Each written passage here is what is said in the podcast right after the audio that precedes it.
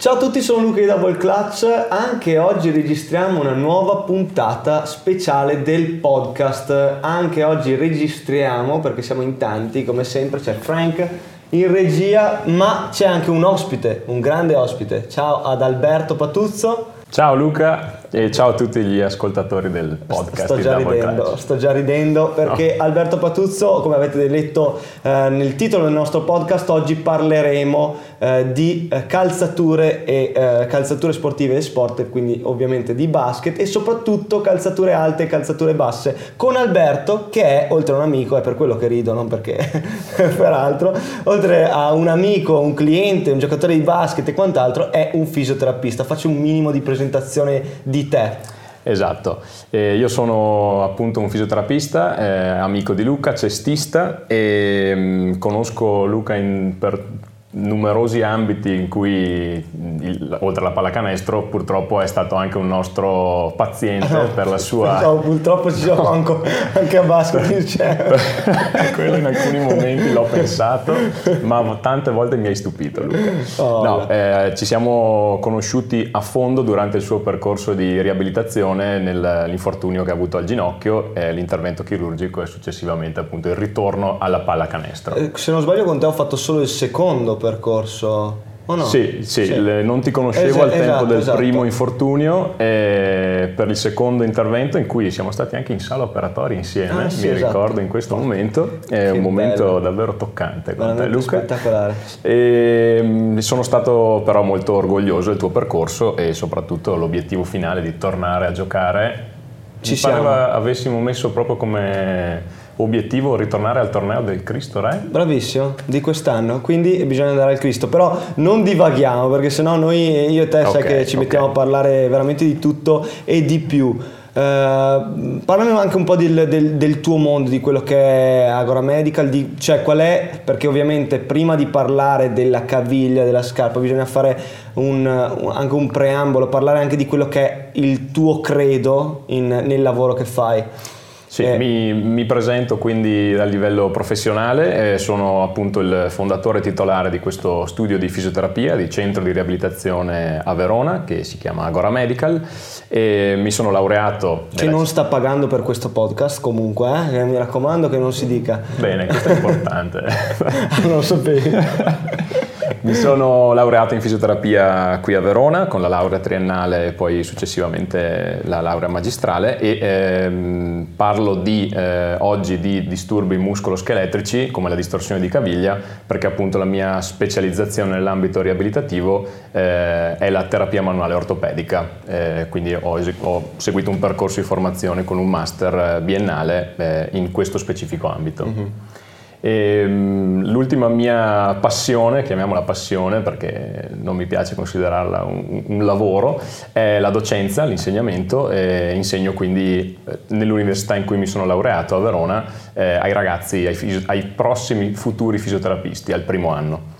Ed è lì che recluti anche le tue nuove leve, ho, ho visto. salutiamo eh, i miei collaboratori che ho reclutato. Eh, salutiamo, salutiamo, tutti, eh, soprattutto il grande Simo che è il mio nuovo idolo. Comunque, a parte questo, una, una cosa, siccome io ti seguo tanto, tanto anche nel mondo eh, dei social, della comunicazione, una cosa che ho eh, notato e che si inserisce perfettamente nel discorso di cui dobbiamo parlare adesso è eh, che sei molto molto focalizzato su quello che è il, lo stimolare il nostro corpo e quindi non preoccuparci più di tanto del fatto che lui stesso, il nostro corpo, si può eh, adattare, può reagire agli stimoli che riceve e da qui veramente si eh, partiamo diciamo con tutto perché la calzatura sportiva può essere quello strumento che ci permette di migliorare ovviamente le nostre performance, deve puntare a quello, ma può essere anche costrittivo in certi, in certi momenti. Parlami anche un po' di questo, questo discorso. Certo, questo lo ritengo fondamentale, eh, è un po' il, eh, il mantra nostra, del nostro concetto di riabilitazione ad Agora Medical, ovvero io permettimi di fare piccola, un piccolo sfogo, spero che quell'immagine di fisioterapista che fa i massaggini o che fa le macchinette eh, ti applica le macchinette, quindi terapie passive, completamente passive, spero sia ormai seppellito. Purtroppo so che non è così. Polemica. Se mi guardo intorno con i miei colleghi non è così, però sì, eh, ad Agora Medical mh, mm, normalmente un paziente entra e sa, viene informato subito che dovrà fare fatica, che dovrà impegnarsi, sarà lui il protagonista della riabilitazione, come hai sperimentato sul certo, stesso ginocchio. Certo quindi seguendo questo filone arriviamo al tema di oggi che potrebbe essere eh, quello di eh, l'importanza di stimolare continuamente il nostro corpo, il nostro esatto. sistema nervoso, neuromuscolo scheletrico, eh, non inibirlo, proteggerlo, il corpo non ha bisogno di protezione, non è debole, è una struttura incredibilmente forte e quindi eh, l'importante è sempre dare lo stimolo giusto, il carico giusto in base alla capacità di carico di quel momento del nostro paziente. Ok. Mm, ecco, direi che questo partiamo da qui per poi introdurre tutti i temi successivi appunto di stimolare anche attraverso la calzatura, quindi okay. il nostro atleta, il nostro paziente. Esatto, avviciniamoci proprio a questo discorso, lo stimolo, gli stimoli di cui parliamo applicati o comunque con, rientrando nel discorso della calzatura sportiva? Sì, allora io in questo ambito posso portare la mia esperienza personale come giocatore di basket di basso livello, ma dai, qualche soddisfazione Beh, ce la togliamo. Sei arrivato in C2 o C1 o no alla fine? C2 diciamo. C2, perché era già l'anno in cui era sceso. Della C1, se mi sente Azzuli dire la C1 è un. Saluti Azzuli. Sal- sempre, saluti Azzuli. La mia esperienza personale è, è quella di, io personalmente personalmente preferisco le scarpe basse, ho okay. sempre avuto scarpe basse, ti ho rotto un sacco le scatole ogni anno con le Kobe, io vado di Kobe da certo. sempre. E, um, la mia esperienza professionale invece mi ha portato a conoscere vari altri ambiti in cui si parla di scarpe, principalmente direi l'ambito del running in cui sono presenti giusto che adesso stai spingendo tantissimo su quello stiamo lavorando benissimo con i runner mi danno un sacco di soddisfazioni e un, una marea di falsi miti sul running, una marea di falsi miti sulle calzature da running, eh, però in questo caso facendo riferimento un po' alla propria esperienza clinica, un po' alla letteratura scientifica, è possibile fare un po' luce in, questi, in questa zona grigia e riuscire ad aiutare i nostri clienti, pazienti a capire dove stanno sbagliando e dove mm-hmm. invece è corretto indirizzarsi. Un esempio su tutti, il fatto delle scarpe ammortizzate nel running e le scarpe ipertecnologiche. Ci sono degli studi in letteratura che approfondiscono proprio questi due argomenti, ovvero c'è una, uno studio in particolare, anche non recentissimo, ma è già stato approfondito anni fa questo argomento, una scarpa tecnologica o più costosa nell'ambito running non è assolutamente indice di riduzione di rischio di infortuni. Okay uno studio quindi un po' provocatorio che ha voluto proprio Ovvio. trarre questa conclusione. Non è direttamente correlato. Esatto, e eh, una scarpa ammortizzata o iperammortizzata eh, non è assolutamente protettiva per tutti gli infortuni, può darci dei benefici, ma spesso provoca una, una modifica dello stile di corsa, dell'appoggio okay. del piede nella corsa, peggiorando lo stile, perché diciamo eh, quello che è il tema che andremo ad affrontare dopo, inibisce troppo alcuni nostri sensori sensori che abbiamo sulla pianta del piede, proteggendoci troppo ci porta a essere quasi troppo coccolati e quindi a correre peggio. Okay. Questo è assolutamente controproducente. Ok, quello sul, sul prezzo, sul retail price delle, delle, scarpe è molto interessante anche perché non dico che cozza molto con il nostro mondo, ma ovviamente noi siamo quelli che invece le devono vendere le scarpe e devono portare il cliente ad acquistare, anzi puntiamo in realtà a far spendere eh, ovviamente di più ai clienti, quindi è una cosa che non nascondiamo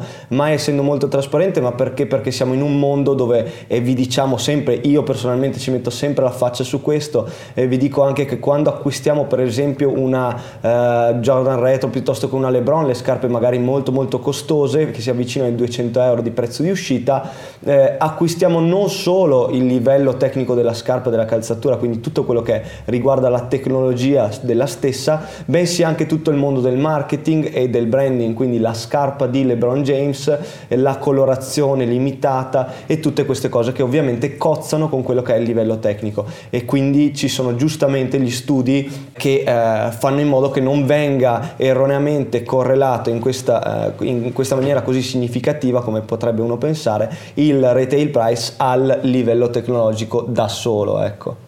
Per metterti il cuore in pace, Luca, però ho cercato in letteratura e non c'è nessuna correlazione di questo fattore nel mondo del basket. Okay. Quindi in realtà puoi stare tranquillo che... Che magari c'è. Che magari, se vuoi, lo, potre, lo possiamo no, no, impostare come... noi questo studio e verificarlo in futuro.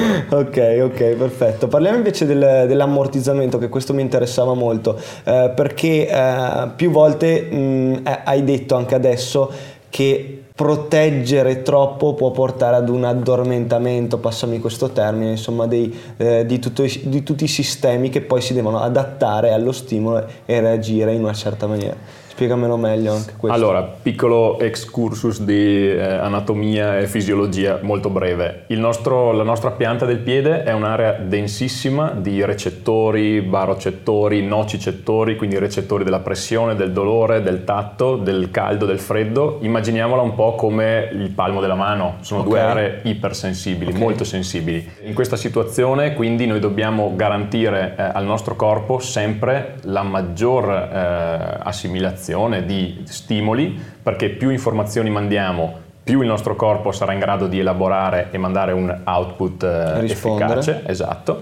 E se invece noi al contrario cerchiamo di proteggerlo troppo, vediamo che la risposta non è quella che ci aspettiamo, cioè l'istinto ci direbbe proteggo, quindi eh, avrò una riduzione del dolore, degli infortuni. Uh-huh. In realtà questo non accade, può accadere magari nel breve periodo, dopo ne parleremo magari in eh, relazione all'infortunio, quindi un breve periodo o okay. un infortunio, fase acuta, tutto un altro discorso. Se io voglio prevenire però o migliorare le mie performance, ovattare la pianta del piede o qualsiasi altra parte del nostro corpo non dà assolutamente un beneficio nel medio e lungo termine, okay. perché tolgo informazioni al mio sistema nervoso, imparerà sempre meno e diventerà quindi meno reattivo, meno forte e mi esporrà di più al rischio di infortunio. Ok, è importante anche dire a tutti quelli che ci stanno ascoltando che ovviamente questi sono eh, argomenti che vanno applicati ad ognuno di noi, perché un altro elemento fondamentale di cui mi hai sempre parlato nelle nostre chiacchierate e anche è un elemento che noi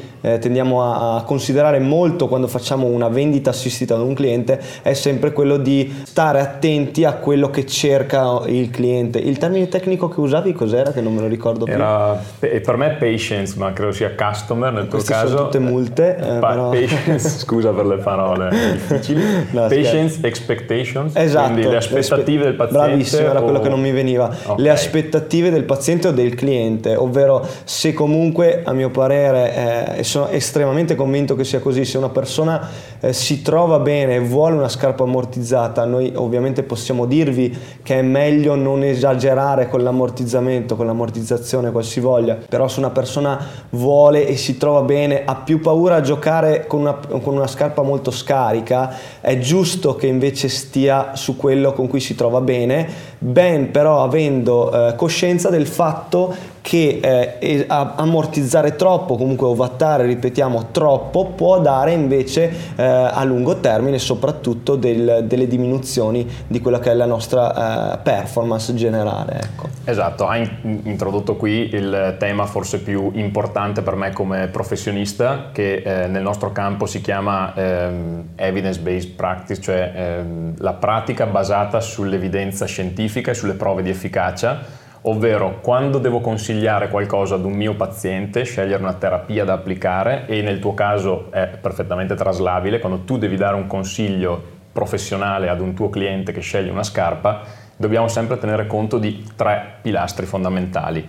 Il primo la letteratura scientifica, perché c'è letteratura scientifica, ce n'è tantissima anche sulle scarpe da basket, okay. quindi gruppi di studio nel mondo hanno preso giocatori amatoriali, semiprofessionisti, professionisti. Eh, tanti degli studi che abbiamo visto insieme nei giorni scorsi preparando questo podcast parlavano di giocatori NCAA e NBA e, e, anche di altri sport, non solo della pallacanestro. Esatto, e... che, che, ci chiedono tantissimo anche giocatori di pallavolo, esatto. pallamano anche. Sì, sono tutti studi Vabbè, alla possono... fine più o meno tutti... Il tipo di stimolo è sempre quello, quello mm, cambi di direzione, salti, eh, forze, forze di, di taglio, taglio, applicate sugli arti inferiori molto certo. importanti. Quindi primo, letteratura scientifica. Ovviamente la letteratura scientifica non è tenuta a conoscerla il cliente, il paziente, siamo noi come professionisti certo. che dobbiamo e leggerla. Noi, nel, nel, mio caso invece noi che consigliamo eh, alle persone la calzatura giusta. Esatto, quindi questo solamente per mettere anche il cliente in una condizione di sicurezza, sa che si sta rivolgendo a una persona che ha studiato, si è informata come abbiamo fatto io e te negli ultimi giorni, certo. siamo, abbiamo approfondito l'argomento, se arriva un cliente, un paziente che ci domanda, la risposta non deve essere io la penso così, ma la letteratura scientifica prima di tutto. Secondo pilastro, l'esperienza clinica, quindi ok, io la penso così, ci può stare, se abbiamo un'esperienza trentennale la nostra esperienza clinica o esperienza professionale eh, di vendita, di utilizzo delle scarpe, di esperienza tecnica è eh, assolutamente valida. Se abbiamo un'esperienza di una certo. settimana, se è da una settimana che mi sono improvvisato fisioterapista o vendi improvvisato, mm. che mi sono laureato da fisioterapista e eh, sto iniziando a praticare o ho aperto un negozio e inizio a occuparmi di scarpe, la mia esperienza clinica sarà un po' ridotta, certo. ma posso compensare con lo studio e certo. la letteratura. Quindi questo è assolutamente importante. Parentesi, scusami, eh, la letteratura scientifica è consultabile da tutti comunque.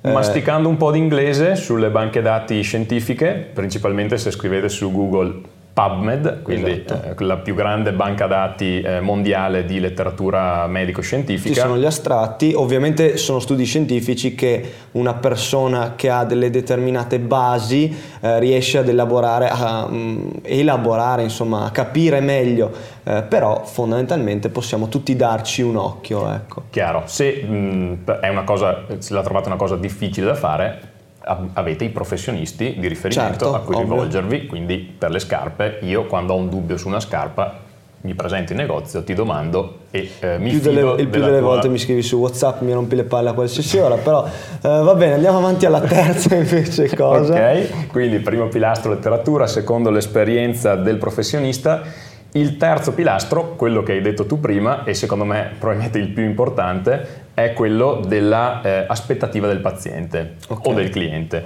Quindi andiamo a sintetizzarla questa cosa, non vuol dire che il cliente ha sempre ragione, uh-huh.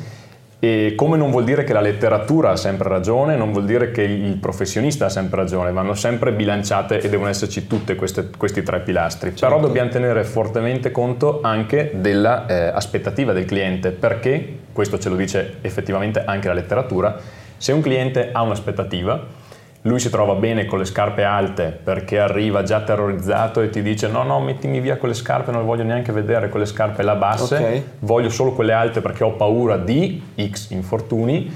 Eh, questo è assolutamente da seguire. Io direi che nonostante oltre al fatto che ce lo dice la letteratura mi sembra anche una regola comunque di buon senso perché immaginate la situazione in cui questo cliente si fidi di voi, mm. non compri le scarpe alte, le prenda basse, il giorno dopo per qualsiasi motivo un amico gli mette il piede sotto, è distratto, trova un sasso, si storge la caviglia, questo finito. viene qua in negozio e vi pianta un casino. No, e poi è finito, è completamente sfiduciato in, nelle scarpe basse che magari a lungo andare potevano dargli beneficio e anche nelle... Eh, nelle, salutiamo Frank che se ne va. Ah, se vuoi il Jimny è in caso.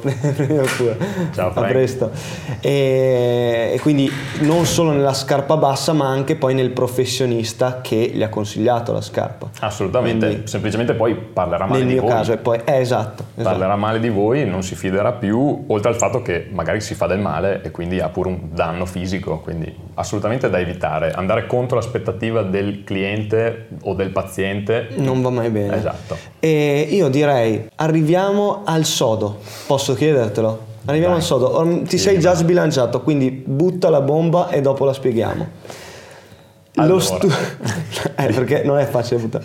Quindi c'è correlazione tra l'altezza della scarpa a livello della caviglia e l'infortunio alla caviglia? Allora, la bomba Se devo dire una prima risposta provocatoria è no, non c'è correlazione. Ah. Quindi poi vado a spiegare, però innanzitutto vi dico no, non c'è una correlazione diretta. Ok. Se andiamo a leggere le più grandi revisioni eh, della letteratura, quindi eh, articoli che hanno analizzato tutti gli articoli precedenti e traggono delle conclusioni un po' universali, almeno ad oggi, perché poi Mhm. ne usciranno altri Certo. e avremo in futuro nuove scoperte. Ad esempio delle revisioni per chi mastica un po' di letteratura dell'associazione Cochrane, che è una delle più grandi che esegue grosse revisioni della letteratura su specifici temi e su cui si basano queste revisioni, ad esempio le scelte dei governi su come quali terapie consigliare, quali terapie eh, sostenere Ah, per, proprio- per la propria popolazione, assolutamente. Ok. Quindi eh, in questo caso le revisioni Cochrane ci dicono che come conclusione l'altezza della scarpa eh, è una cosa che ancora è da verificare se veramente dà un sostegno e riduce gli infortuni, perché alcuni studi non hanno trovato assolutamente correlazione tra l'altezza della scarpa e il numero di infortuni che uno ha durante una carriera o durante Ok. un'annata, una stagione. Ok. Ci sono molti più fattori che contribuiscono a questo, a questo elemento appunto di eh, prevenzione degli infortuni. Possiamo andare ad elencarli, eh, i principali sono la forza misurata della muscolatura dell'arto inferiore, è Ok. molto più influente rispetto alla calzatura, il controllo motorio, quindi vi ricordate quei fantastici esercizietti che vi Con dà la il tavoletta. fisioterapista con la tavoletta Che di norma si fanno solo quando ci si infortuna, ma in realtà sarebbe ottimale farli sempre, spesso, per attivazione, eh, prima di una gara, prima di un allenamento. Vabbè. Assolutamente, ricordiamo quello che abbiamo detto poco fa, dare molti stimoli al nostro corpo lo aiuta ad essere più pronto, più reattivo. Se lo fate appena prima di un'attività densa di cambi di direzione, di movimenti improvvisi come il basket o la pallavolo o la pallamano, Mhm. Sicuramente mettete il vostro corpo in una si- situazione molto migliore. Ottimale, certo. Quindi non solo quando il fisioterapista vi ha rotto le scatole nel fare la tavoletta e l'avete fatta due volte giusto così per farlo contento, ma è un'attività preventiva.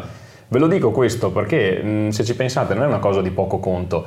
La vera domanda nello sport, che pa- parlando ad esempio di calcio in cui girano milioni e milioni di euro, ma anche nella pallacanestro NBA, eh, milioni di dollari intorno agli infortuni e alla prevenzione, se il vostro, quello che paga i vostri giocatori vi chiedesse dimmi la soluzione, l'unica soluzione in letteratura per farmi spendere meno soldi possibili in infortuni, far- non farmi perdere giocatori, è questa, cioè questa è effettivamente l'unica, rinforzare la muscolatura, rinfor- migliorare il controllo motorio e dare più stimoli possibili al vostro corpo per prevenire e renderlo più Quindi, attivo. quindi se dobbiamo essere estremi con, tutti, con tutte diciamo, le parentesi che si possono aprire e chiudere, l'altezza della scarpa a livello della caviglia non è correlata, Esatto. la forza della, del- della muscolatura della gamba della caviglia dell'arto inferiore invece sono assolutamente correlati. Esatto, diciamo che eh, più che assolutamente usiamo la parola direttamente Ok, correlati. direttamente. Perché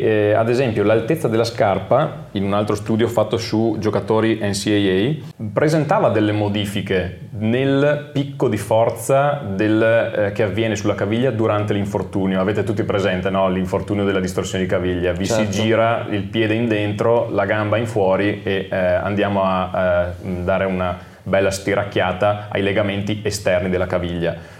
Il picco di forza in quel caso e la velocità con cui eh, avviene questo movimento di inversione del piede sono correlati con la gravità poi dell'infortunio. Certo. Si è visto in alcuni casi che una scarpa più alta, in realtà questa era, era una tre quarti, in, in termini tecnici non li Vabbè, conosco, lì c'era scritto tre quarti versus low top Sì, shoe, sì, sì. quindi eh, una scarpa Tre tre quarti quarti. sarebbe una mid. Ok, diciamo una più alta rispetto ad un'altra, Sì. eh, rallentava leggermente la velocità con cui la caviglia ruota Ok. prima di E quindi rallentare la velocità riduce poi eh, la gravità dell'infortunio. La gravità, non la possibilità di infortunarsi. Certo, che è diverso. Per questo intendo la correlazione diretta. Questa è una correlazione indiretta. Okay. Riduco la velocità, quindi riduco la gravità, quindi è un infortunio meno grave. Invece tutto il discorso di rinforzo della muscolatura della caviglia, quello invece ci dà la possibilità di riprenderci da un possibile infortunio.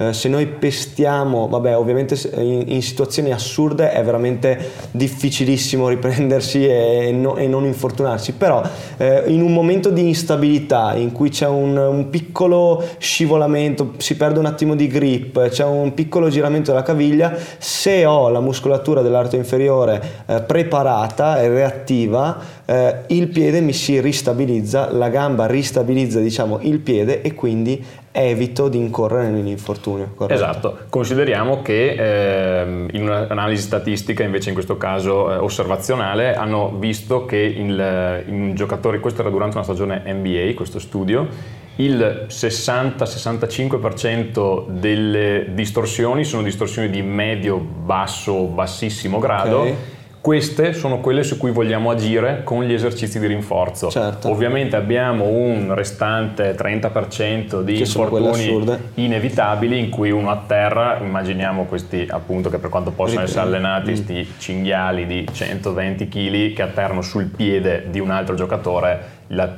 il piede è praticamente già completamente certo. girato, questo non si può evitare. Alla Gordon Hayward, esatto. mamma mia, non brutta, pensiamoci brutta. Non pensiamoci adesso. ok, il eh, resto degli infortuni, 60-65%, questi piccoli movimenti, eh, sono assolutamente controllabili grazie ad un rinforzo della muscolatura e al controllo motorio, miglioramento del controllo motorio e il tempo di reattività ovviamente. Quindi in questo caso da fisioterapista imposterei un programma di lavoro sulla forza, sì. ma forza vuol dire che mi metto con la caviglia con un peso, con una resistenza e inizio a sollevare chili come immaginiamo di sollevare bilancieri. Quindi non vuol dire sì. che mi metto lì con l'elastichino della nonna e tiro. Anche se c'è un bel esercizio con l'elastico per chi magari parte, no? Cosa me, l'avevi fatto fare? Bellissimo, quello sì, va bene per risvegliare la muscolatura. Ad esempio è un ottimo esercizio pre-partita o pre-allenamento. Mettere l'elastico intorno alle punte dei piedi sì. e fare il movimento di guardare in fuori con le punte dei okay. piedi, quindi il movimento di eversione. Questo è un ottimo esercizio per risvegliare la muscolatura e renderla più pronta, questo lo consiglio a tutti insieme alla tavoletta.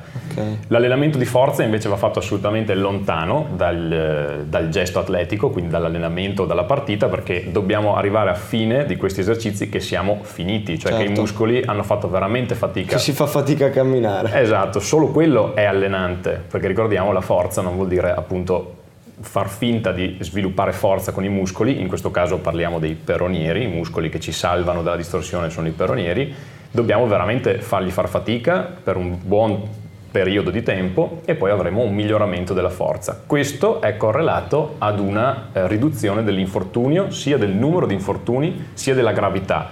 Perché praticamente questo muscolo, quando è forte e pronto, una volta che la caviglia si sta girando, se ha un tempo di reazione eh, sufficiente e poi una forza che riesce ad esercitare per risollevare il nostro corpo che gli sta andando sopra, certo. riesce a riportarcela eh, in posizione neutra e quindi evitare di stirare il legamento che di solito andiamo ad allungare, che okay. è il per chi eh, ha visto, ha letto la propria risonanza. No, non dirmi anche i nomi dei legamenti. Multa, eh, multa. Secondo me è multa. Vabbè, giusto perché lo riconoscano quando vanno a farsi la risonanza o l'ecografia, quando si sono storti la caviglia, è il legamento peroniero astragalico anteriore, okay. che è quello che eh, tutti ci storgiamo. Dopo questo ti manderei fuori, Beh, eh, però un attimo, esci un attimo per favore farmi respirare.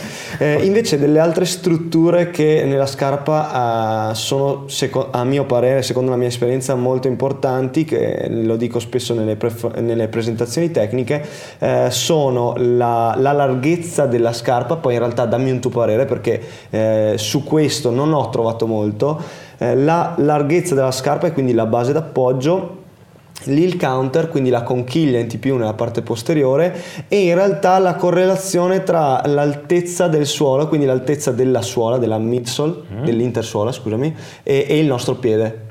Okay. Eh, quindi quello che ti, ti, spiego io nelle presentazioni tecniche dico sempre, anche perché appunto sia da, da parte di, dalla parte di esperienza sia da eh, reviewer americani e altro, i brand stessi, però i brand sappiamo che sono un po' così, eh, è importante avere una base d'appoggio larga, eh, essere bassi verso il terreno e avere un ink counter abbastanza rigido.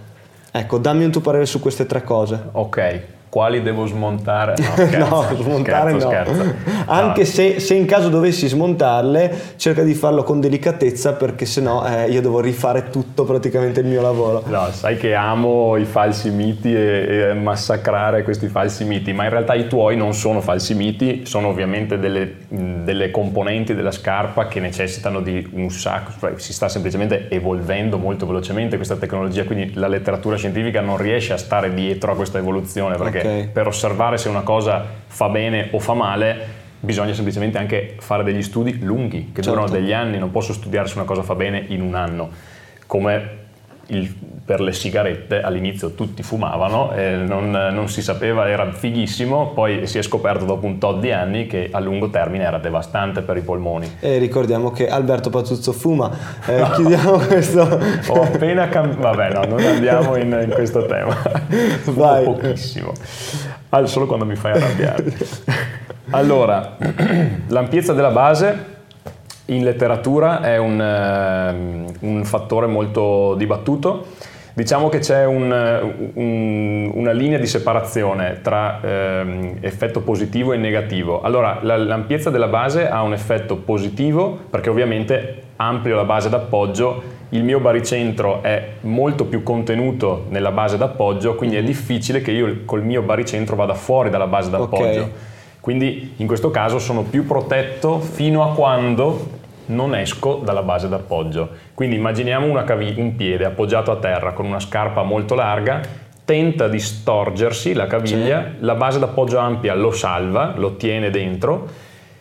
Il problema eh, riportato in uno studio solo in realtà di quelli che ho letto, quindi l'affidabilità prendiamola con le pinze, eh, è quando ho superato il punto di non ritorno, quindi quando sto facendo una distorsione ormai abbastanza in fase avanzata, se sono riuscito a oltrepassare questa base d'appoggio che ok era larga, ma sono riuscito ad andarci oltre, quindi forse rientriamo in quel 30% di, di, infor- mm-hmm. di infortuni non prevenibili. Esatto. In quel caso... Gravi, eh, tra virgolette. In quel caso avere una base d'appoggio ampia è come dire ok ho superato il punto di non ritorno non riuscirò mai più, mai più. a tornare indietro e ormai certo. storgo An- la quindi caviglia. anche quel minimo di percentuale possibile di poter tornare indietro in quel 30% di infortuni assurdi con la base così larga è quasi sicuro. Esatto. Diciamo che in quel caso se andate incontro all'infortunio grave mh, probabilmente non è la base d'appoggio che vi cambiava la certo, vita. Okay. Invece essendo una base d'appoggio larga, questo anche secondo me a mio parere, sommando la base d'appoggio larga a gli esercizi che abbiamo detto prima, mm-hmm. abbiamo un'ottima stabilizzazione okay. e quindi una maggior eh, protezione verso gli infortuni. Un altro fattore che era analizzato in questo studio era che la base d'appoggio larga ha ovviamente più grip, abbiamo più superficie, più okay, battistrada, chiamandolo certo, in modo sì, motoristico, grezzo. quindi abbiamo eh, un maggior eh, attrito a terra e questo comporterà ovviamente come tutte le cose effetti positivi e negativi, quindi se ho maggior grip per fare un movimento di cutting, si chiamava sì. di cambio di direzione, un taglio per chiamarlo nel, nel, sì. come si dice nel basket, ehm, sarà sicuramente meglio. Se però ho una caviglia debole, una gamba debole, fare esercitare maggior attrito, maggior forza, quindi quando pianto il piede mi si inchioda a terra, in quel caso è, è meglio a volte, se sono debole dal punto di vista muscolare, che un pochino mi sì, perdoni la scarpa, certo. mi faccia leggermente scivolare perché se mi inchiodo a terra e non Cado dall'altra parte. Vado dall'altra parte e mi storgo la caviglia. Esatto. Questo era il discorso sull'ampiezza della base. Il counter. Il counter, eh, ci sono tantissimi studi che vanno ad analizzare invece questo il counter eh, che personalmente conoscevo poco prima di andare a leggermi. Te, te ne parlassi io. Esatto, che mi introducessi a questa. Occhio al microfono che spero ti sentano perché devi tirarlo che... un po' più su. Ok, ok, ok, beh, lo tengo così. Ok, e l'Hill No, Counter. No, no, pure, perfetto, guarda, ottimo. Dalla letteratura quello che ho scoperto sull'Hill Counter è che primo, appunto, come dicevo, tantissimi studi, quando ci sono tanti studi la gente quindi si mette lì e si cervella su un argomento, vuol dire che è un argomento interessante. Quindi l'Hill Counter ha sicuramente un suo ruolo nella scarpa da basket. Esiste. E primo esiste, esatto. Beh, come mi dicevi c'è praticamente in quasi tutte Sì, sì, c'è le in scarpe tutte le scarpe, ma in realtà c'è in tutte le scarpe In generale. Ma sì, Ok, perfetto. assolutamente. Fate- se ci fate caso, eh, avete provato allora le parliamo di sneakers, ok? Scusatemi, in effetti non l'avevo detto. Eh, perché io vivo di sneakers, eh, uso solo sneakers. Le scarpe eleganti non so effettivamente se ce le hanno, le scarpe antinfortunistiche sicuramente sì. Quindi secondo me un buon 80% delle calzature esistenti al mondo ha l'Hill Counter. Ok, quindi è interessante andare a vedere cosa dirà la letteratura scientifica. Allora, quello che dice la eh, letteratura sull'Hill Counter è che, eh, parlando degli aspetti fi- puramente fisici di quello che avviene durante una distorsione di caviglia, l'Hill Counter riduce il picco di velocità o la velocità di picco che abbiamo nel momento più intenso, peggiore dell'inversione di caviglia. Ok. Quindi quando stiamo per storgerci la caviglia, abbiamo visto prima che è importantissimo capire la velocità con cui avviene questo movimento, sia per il tempo di reazione dei muscoli, che più è lento più riescono a correggere, più è veloce più non fanno in tempo proprio ad attivarsi. Quindi l'hill counter ci riduce questo tempo di velocità, eh, questo, tempo di, questo picco di velocità durante l'inversione e quindi può- ha un ruolo nell'aiutarci a eh, ridurre la probabilità di eh, andare in inversione completa e eh, quindi stirare i legamenti o comunque di avere uno stiramento grave, quindi di eh, avere un infortunio Ok. più grave. E un altro studio, tuttavia, sull'hill counter diceva che mh, questo dispositivo ha la sua maggiore efficacia a 0 gradi di plantiflessione, che traducendo per non prendere multe perché, eh, lo, direi- schiaffo, lo eh. descriverei come la posizione neutra. Quindi di- dicono che l'hill counter funziona, per tradurlo proprio in parole povere, quando siamo appoggiati con la suola a terra e il- la gamba e la caviglia sono in posizione neutra, Che ha siamo in perfettamente senso in realtà. Prima sen- me l'avevi risposto in un altro No, modo. ma perché adesso ci stavo pensando, eh, in effetti il momento, eh, mo- cioè quando noi piantiamo il piede per terra per fare un cambio di direzione e quindi abbiamo bisogno di un supporto massimo da parte del nostro- della nostra calzatura, eh, noi siamo al massimo con il tallone leggermente alzato ma che ci, pa- ci deve passare forse un dito sotto perché stiamo appoggiando sull'avampiede ma in realtà eh, la, la posizione è praticamente neutra, di sicuro non siamo in dorsoflessione. giusto? Plantiflessione o in dorsiflessione? Ah, vabbè, ok, ok, non di siamo sicuro né in dorsi né in planti. siamo vicini al eh, neutro. Anche eh, l'altro movimento tecnico che di sicuro eh, necessita stabilità massima è il movimento difensivo di scivolamento, dove siamo con tutto il piede appoggiato per terra. Esatto, I- molti studi vanno anche infatti a eh, indagare se le scarpe con alte o basse, riprendendo il nostro tema iniziale, eh, abbiano un problema nel limitare alcuni movimenti della caviglia, perché magari qualcuno dice sì ok scarpe alte, però eh, riduco magari la dorsiflessione o la Sì. Oppure scarpa troppo con il sostegno sotto troppo alto, Sì. aumento troppo la plantiflessione e per esagerare immaginiamo di camminare sui tacchi, Sì. vado a ehm, esporre di più al rischio. Dipende ovviamente anche da che tipo di movimento sto valutando. Certo. Eh, difensivamente abbiamo un certo grado, siamo in una posizione di semi-squat, eh, offensivamente siamo invece molto più carichi sulle punte dei piedi per spingere in avanti, spingere lateralmente. Quindi mh, sono- è come sempre un insieme di tanti fattori, ma non vuol Ok. dire che se sono tanti fattori non- allora non lo studiamo più. Sono più cose da studiare e Certo. quando le conosciamo tutte le mettiamo insieme e capiamo qual è la soluzione migliore. Mm, lo studio della Cochrane che avevo citato prima, ad esempio, faceva una bella distinzione e arrivava alla conclusione, qui era una- un, un discorso molto lungo che è stato fatto nella discussione di questo studio, che le scarpe basse sono migliori per posizioni di point, eh, di point guard, di playmaker, Sì, di sì. guardia e di ala piccola. Ok. non ricordo sinceramente tutta quella discussione perché era anche abbastanza... Con- considera anche che la mia filosofia sempre eh, sta nel fatto che non ci sia una scarpa per un ruolo, bensì una scarpa per un giocatore. Ok. Cioè se un lungo eh, si muove come una guardia, eh, io sono fermamente convinto del fatto che lui possa tranquillamente mettere delle scarpe da guardia se lui si trova bene con le scarpe da guardia. Questa visione Ci mi sta. commuove, No, è no, molto perfetto, biopsicosociale. No, perché se mi dicevi di no questa... No, no, assolutamente. Eh, ti chiedo un'altra cosa, scusami, il taping, Sì. rimanendo sempre sulle, sulle caviglie, perché in NBA se non sbaglio è obbligatorio per una Esatto. questione di assicurazioni, poi lì ci sono mille altre storie, però il taping Allora, il taping, intendiamo taping rigido in questo Sì, caso, rigido, quindi quello caviglie. bianco, duro, stretto che Tirato. si mette tirato a bomba. Eh, esatto. Ehm, quindi non il kinesio taping, quello Sì, che morbido, un'altra colorato cosa. che mettono le signorine per andare a fare crossfit. No, in realtà lo mettono un sacco di giocatori NBA ovunque. Ok, vabbè, ma anch'io ogni tanto eh, me lo metto, me lo vedo, sono contento. quello. Mi fa un po' di placebo e vado a Dio.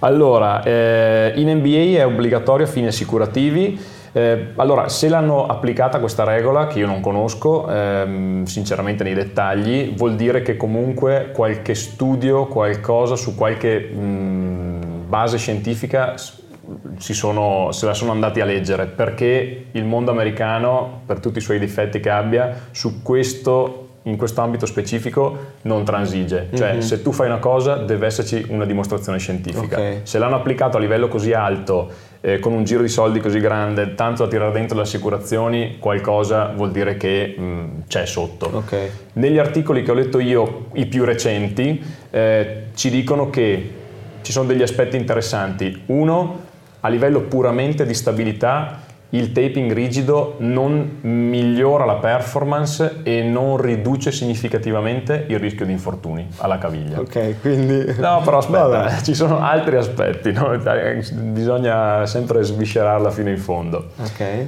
A livello di eh, prevenzione di una recidiva, quindi se una persona ha già avuto un infortunio di caviglia e se eh, sono invece in fase subacuta, quindi dopo un infortunio di caviglia eh, sto, ho passato la fase del gonfiore, tutta quella Certo. del post-traumatica, sto ricominciando a muovermi, fare cambi di direzione, movimenti pericolosi, sto ritornando alla mia attività, in quel caso mh, migliora la, ehm, la- l'eventualità, la sfortunata eventualità che io mi storga di nuovo la caviglia.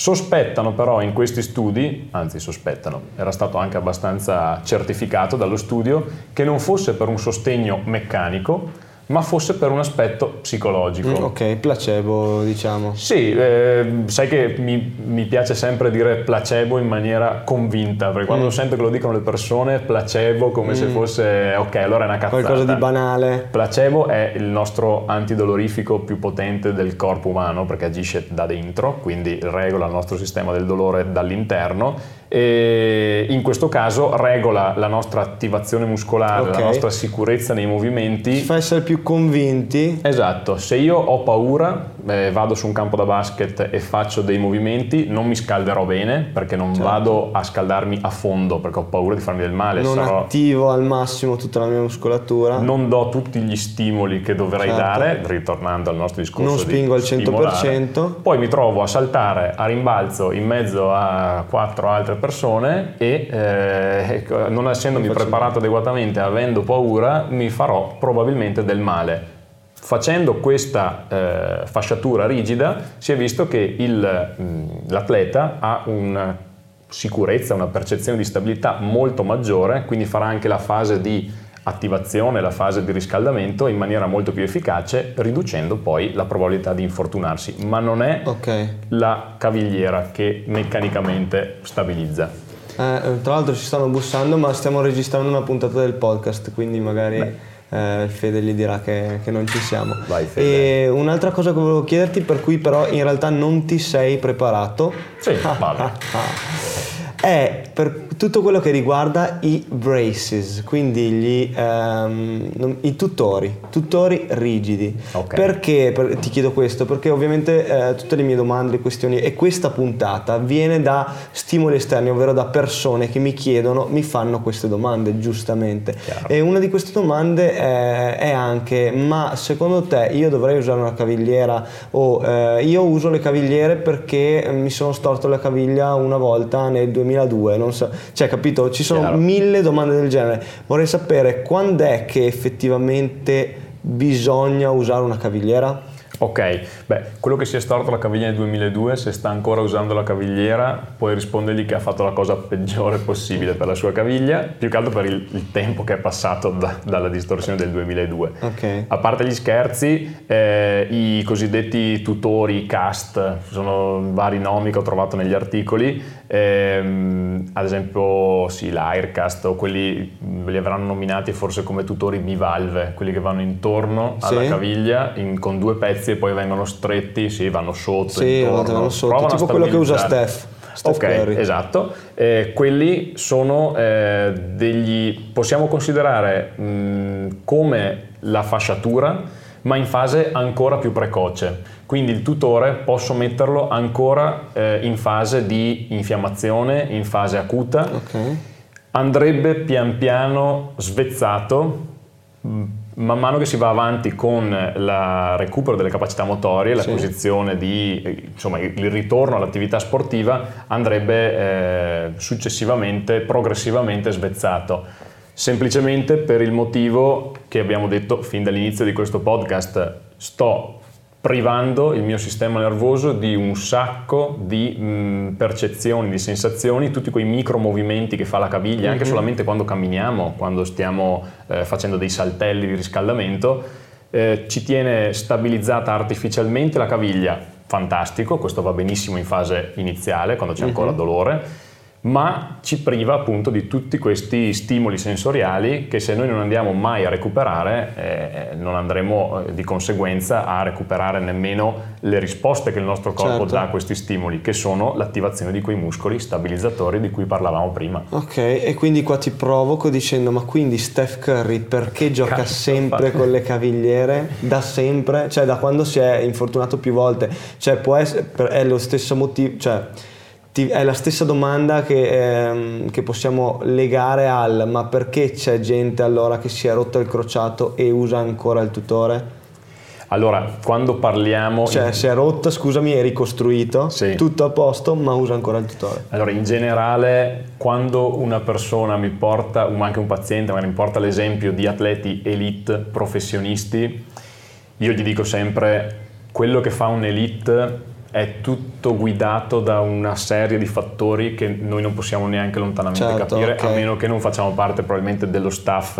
Ah Quando... beh, adesso scusami, mentre parliamo mi viene in mente, potrebbe tranquillamente essere che Golden State gli abbia messo nel contratto il fatto che lui deve usare sempre i tutori. Assolutamente, mm. potrebbe essere così. Potrebbe... E, e, magari Golden State se ne frega suo, del suo adattamento e del, della sua attivazione neuromuscolare perché vuole che lui giochi. Ti do un'altra chiave di lettura perché secondo me lo staff di Golden State probabilmente è formato dai 5 migliori in quel campo, tra mm-hmm. personal, fisio e medico, e medico dello sport, probabilmente sono i top, i super, i più aggiornati in quell'ambito, quindi non credo che farebbero una cosa che sanno che va contro mm-hmm. il loro giocatore.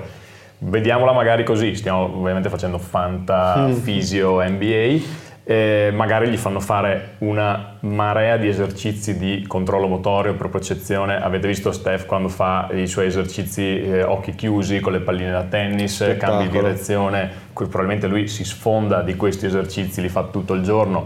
Poi magari solamente per la partita indossa quello per tranquillità psicologica, eh, contratto può essere. Sì. In quel caso lui ha un'iperstimolazione così esagerata di quei muscoli e magari ha un controllo incredibile, avrà un controllo del piede magari da ballerina, ma solamente per i 48 minuti di gioco indossa la cavigliera certo, perché in quel certo, momento giusto, i suoi muscoli lavorano già benissimo all'ulteriore stabilizzazione noi che andiamo a fare allenamento alle 9 di sera con le birrette, la tavoletta non la facciamo mai, il rinforzo non lo facciamo mai, se in più ogni volta che facciamo attività fisica ci teniamo pure la caviglia impastata dentro a un, un tutore eh, di questo tipo, stiamo veramente, non stiamo facendo il bene del nostro, del nostro corpo. Quindi il nostro, i miei consigli di questo podcast prendeteli per il giocatore dall'amatoriale al semiprofessionista, poi i top 20, i top 50 al mondo fanno tutt'altra cosa. Potrei farti Possono l'esempio- fare quello che vogliono. Possono fare quello che vogliono.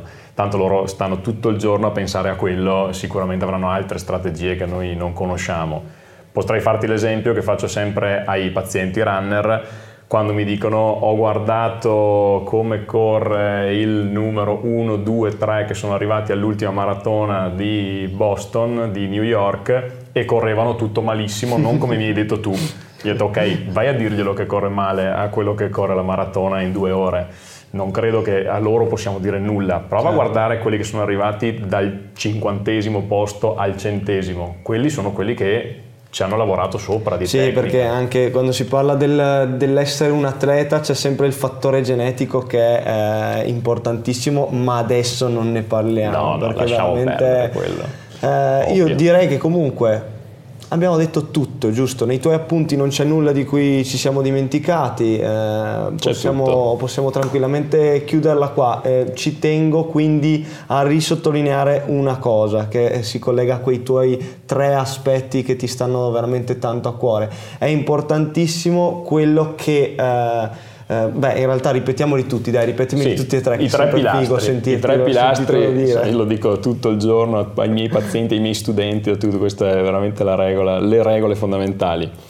Concetto di evidence-based practice applicato alle scarpe da basket e eh, al mondo delle scarpe da basket e degli infortuni. Ricordiamoci sempre, regola numero uno, in realtà non c'è un ordine, non c'è una gerarchia, possono essere messi nell'ordine in cui Mm. Le vogliamo. tre regole. Le tre regole, tutte eh, della stessa importanza. Letteratura scientifica. Se voi vi fate una domanda su un argomento, state tranquilli che qualcuno se l'è già fatta, l'ha già studiata e ha già risposto. Questo non vuol dire che non, bisog- non si possa studiarla ulteriormente. Certo. Se non siete in grado di, let- di leggere la letteratura scientifica, vi ri- rivolgerete ad un professionista Ovvio. che l'ha letta e quando andate a comprare le scarpe vi eh, tradurrà questa letteratura in base alla- alle vostre esigenze.